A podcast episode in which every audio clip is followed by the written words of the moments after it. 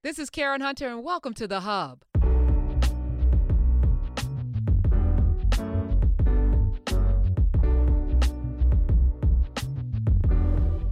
Hey, today I want to talk religion. You know, over the next 12 months, I'm going to be using this space to kind of go in on what's happening in the God space in people's lives.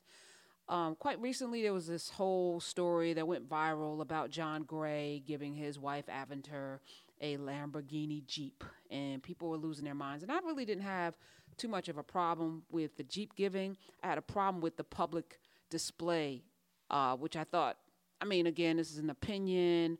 I'm not judging, but I am a little bit. Um, the public display of wealth, not just wealth, it was like he was doing something on Instagram to show the world how much he loves his wife. But to me, love is always an action word, and it's also love is um, relationship rather is personal.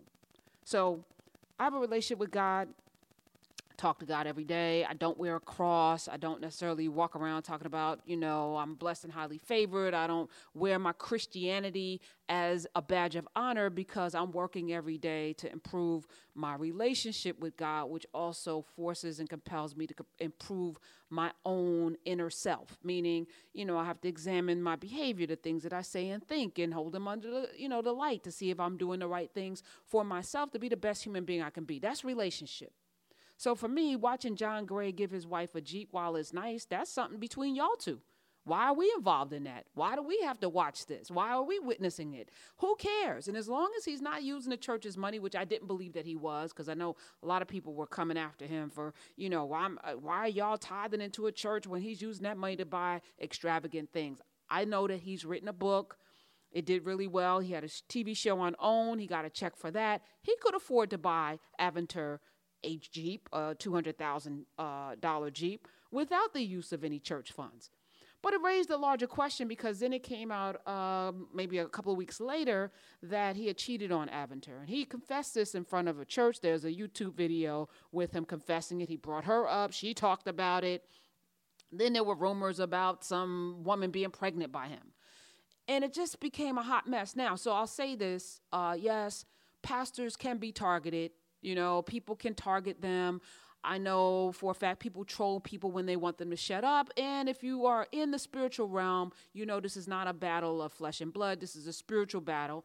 And if you are really leading and winning souls for Christ, you probably are going to be under some, you know, some scrutiny. You're probably going to have some people come for you. But that's why it's incumbent upon, upon people who are called to do this work, called to do this work that they know that this is a calling in their life that they have to be above reproach because everything you do will be get will, will be examined. You know you will give up your right to win souls. F- yeah and yes we're all flawed. We all are human beings. We all fall short of the grace of god.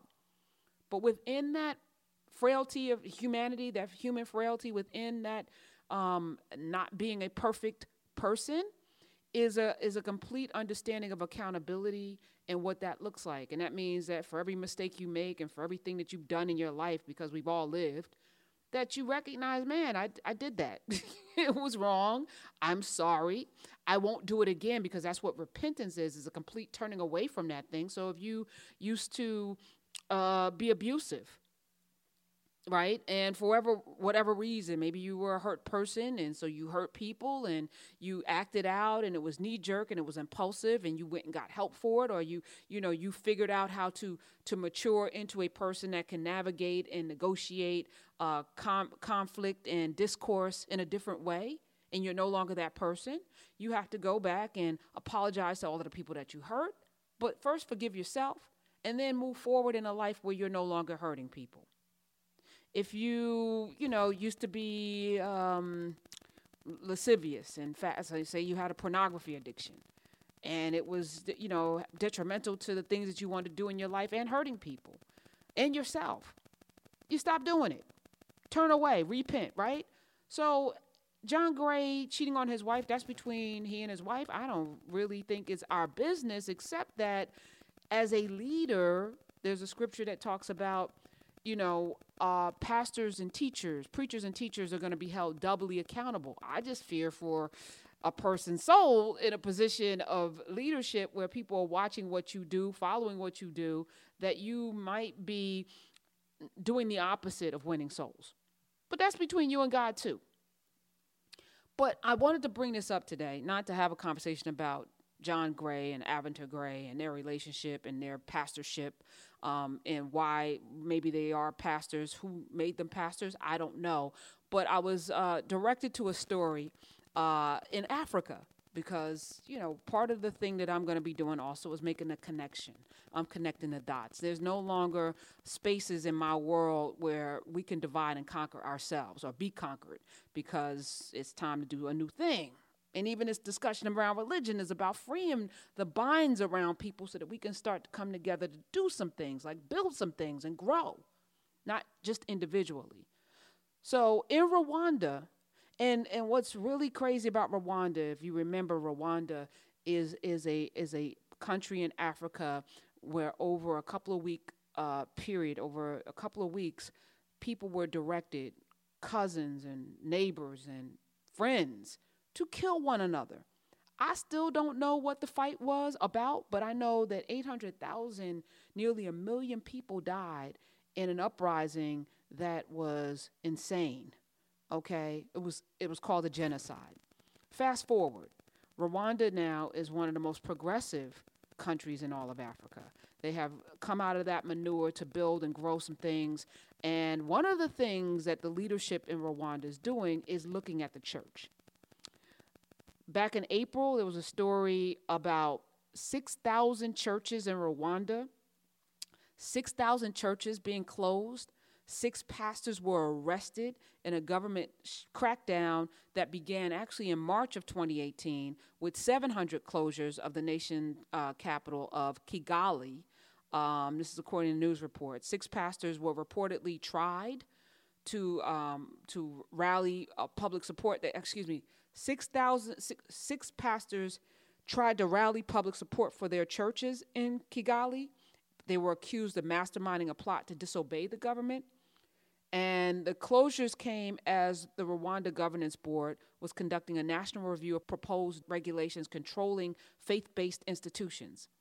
They included requiring pastors have theological education, that buildings have two bathrooms, each for men and women. So, what they were saying basically, and I don't know if I agree with this, so I'm putting it out there. I'm putting the story out there. So, in Rwanda, what the president Paul Kagame has decided is that these churches have not lived up to their billing. And if you're going to be a pastor, you should have some knowledge, some education, some theological education. Do you agree with that? Do you agree with that? Um, also, if you have a church, people should be able to go to your church, use a bathroom. it should be in a building and so, I mean, it raises several questions. All right, so if we're going biblical, personally, my idea of church is not a building. I do not believe that church is a building. I believe that church is a collection of people who can be wherever. If we're looking biblically, when Jesus started his church, he could be at the, the edge of the water, you know, because he hung out with those fishermen, Peter and them and they could be chilling at the edge of the water. He could start a discussion, a crowd would form, and he would start preaching. He could be in a field. They're chilling, he and his disciples, they're talking, Rabbi, tell me this, that, or the other. He would start preaching. A crowd would form in a couple of cases.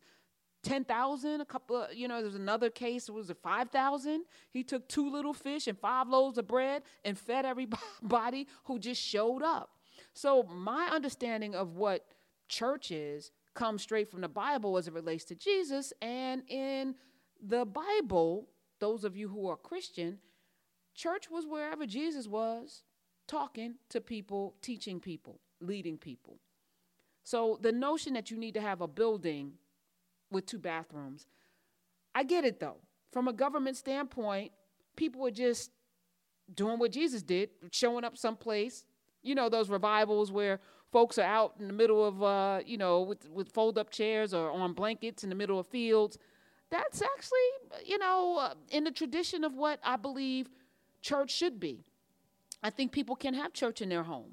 I think people can have church wherever they are because it says scripturally, two or more gathered, there I am. So if it's three people in a room talking about God, there's church.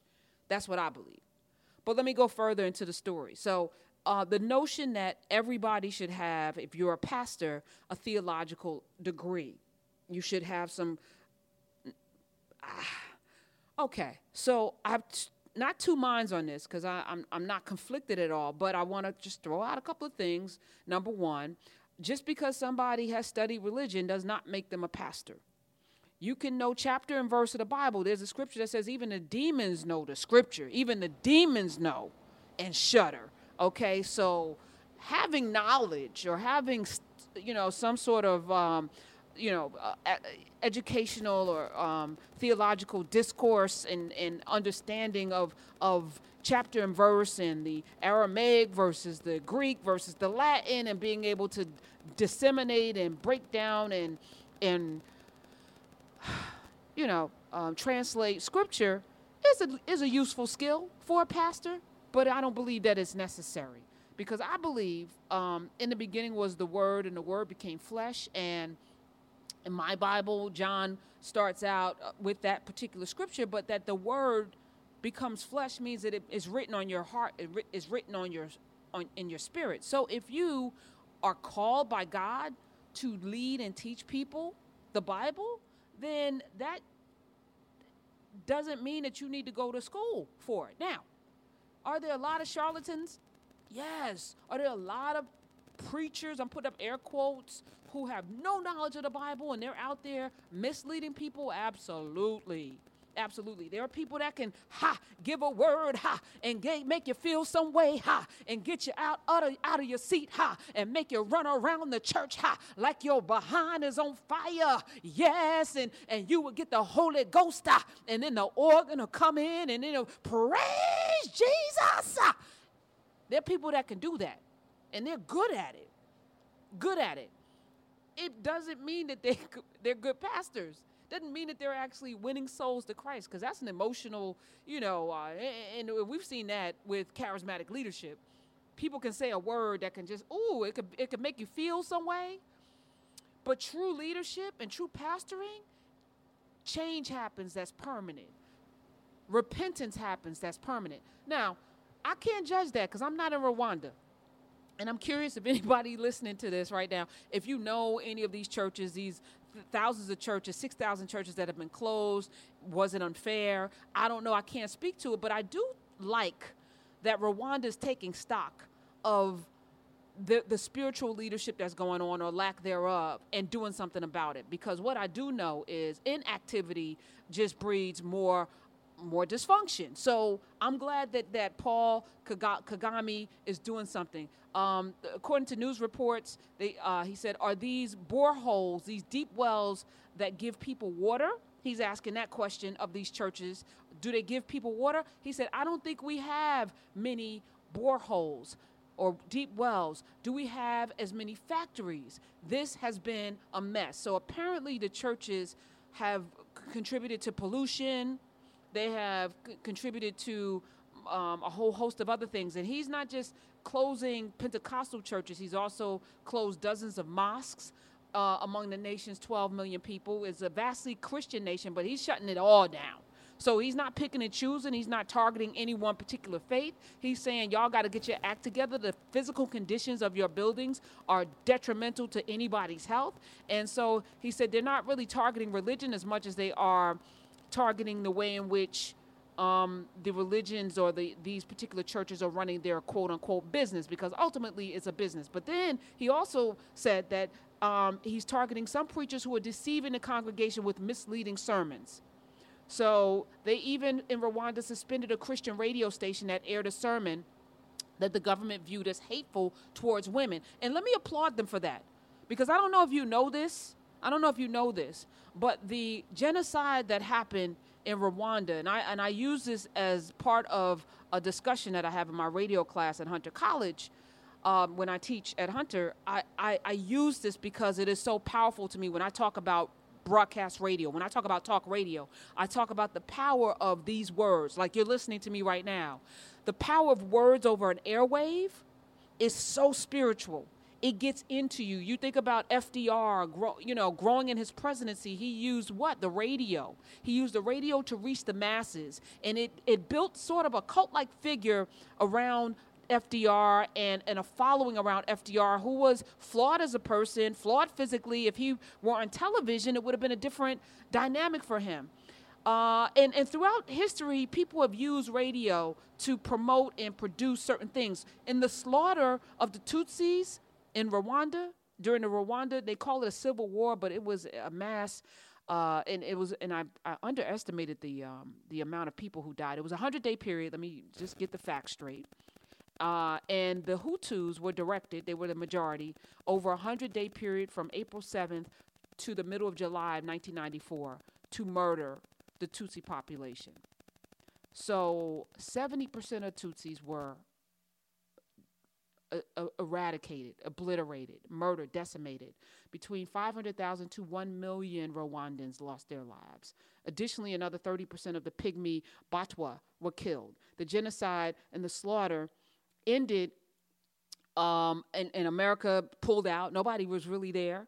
Um, but this was where Paul Kagame be, came into power after after this. He took control of the capital and the country, and he's been responsible for putting things correct, you know, back in order. And he's done a lot of wonderful things. And I don't know if this is a wonderful thing. I don't know because I'm not there. But I will say that the Rwanda genocide started over the airwaves uh, I believe it was a Dutch a Dutch radio outlet um, on a regular basis kept talking about the Tutsis being, uh, you know, a blight on society and, and kept talking about how they shouldn't be here. And it was this kind of hate radio. You know, we see it today and the folks like Rush Limbaugh and uh, who's it, Alex Jones and others, uh, Sean Hannity, who use, and I'm sure there's some people who would say, you know, uh, there's some, because uh, I don't get into left right politics, you know that, some others who preach, and I would name some names, but they're just so, ah, uh, those are obvious, right?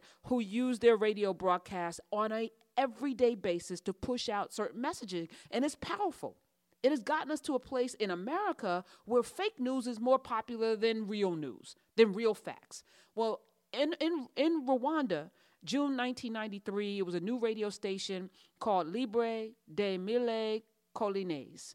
And they began broadcasting in Rwanda. And they would uh, every day talk about these horrible Tutsis. And they were, you know, um, just pushing this message out. Now, here's the power of this, which is why I'm low key applauding uh, the leader of Rwanda because the way hate spreads is through an illiterate, ignorant population. Whether we're talking about fake news, fake news can't catch hold with people who are well read because immediately you spot the BS. You know what BS looks like because you're used to reading and you are aware of things. Whether we're talking about the Islamic jihadists, and, I, and I've had this conversation with Muslims, so you can we can have this discussion anytime you want. You can at me at Karen Hunter on Twitter. I'm always here for it. Hashtag, what should the hashtag be? Hashtag God Talk. G O D T A L K. Let's do that. Hashtag God Talk, then I know it's you. Um, but I've talked with Muslims about the Quran, and the messages of the Quran are generally peace and love.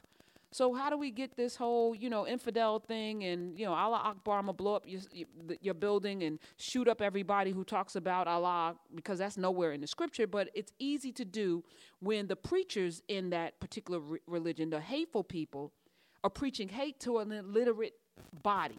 And the vast majority of people in those countries are illiterate. They can't read, which means they're not picking up the Bible, reading it for themselves.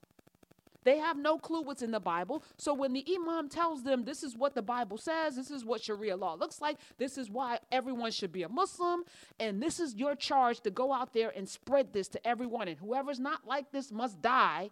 And it's your right to do that. And it's your right to do this to women. It's your right to, you know, whatever the rules are, whatever the rules you want them to be, it works, it's effective. So Rwanda had a heavily illiterate population at the time. And these disc jockeys were doing popular music. Sometimes they'd be on the air drunk but they were really appealing to the largely illiterate, unemployed, delinquents, the gangs, the militia, and they got fed by this hatred and this evil, and it gave them something to do and something to rally around. So when it culminated in what ended up being a genocide, it was almost predictable. So radio airwaves are so powerful. And I just feel very strongly about this, you know, as we start to peel back the layers of this onion called religion, that um, we examine this. So I just wanted to bring this story to the forefront of what Rwanda is doing. Do you agree with it? I have mixed feelings as a government. I like that they are setting boundaries and standards across the board, that they are not allowing for people to preach hatred, um, that they are, but it is also, is it censorship? Do we, do we, should we have censorship? Because who gets to determine what's right and what's wrong? Well, I actually do, do believe there is an absolute right and an absolute wrong. And the leaders of Rwanda pulling off hate speech towards women, I think that's good. That's not censorship. I think we shouldn't have a society that tells men that they can go rape and beat women. I just think that that's wrong. I don't know. And I think somebody should be in charge. I think in the absence of that, you have anarchy and the potential to have what happened before, which just literally destroyed this whole nation. I'm glad that they're rebuilding. I don't know if shutting down all of the churches is an appropriate, proper response, but it's something to look at and it's something we should all think about. Do we hold our religious leaders accountable enough? Are they equipped to actually preach the word? Do they just make us feel good? And that's why we go to their church? Or are we actually changing our lives as a result of the teaching? Those are the questions you have to ask yourself when you sit in a pew. And more importantly, just because somebody is a preacher does not mean that they are all powerful and all knowing, that they too can be challenged and checked. We're here to sharpen each other as iron sharpens iron. So your job as a as a parishioner, your job as somebody who is a quote unquote follower of Christ or Allah, Muhammad, or whomever, your job is also to hold accountable the people who are who are teaching you. So it's not just this is a journey. And it's not for you to just sit there and be fed and just eat it all up. Your job is to also exercise the work that has been put into you. So, on that note, I just want to tell y'all thank you for joining me today in the hub. I appreciate you immensely, and I hope you all have a wonderful, blessed day.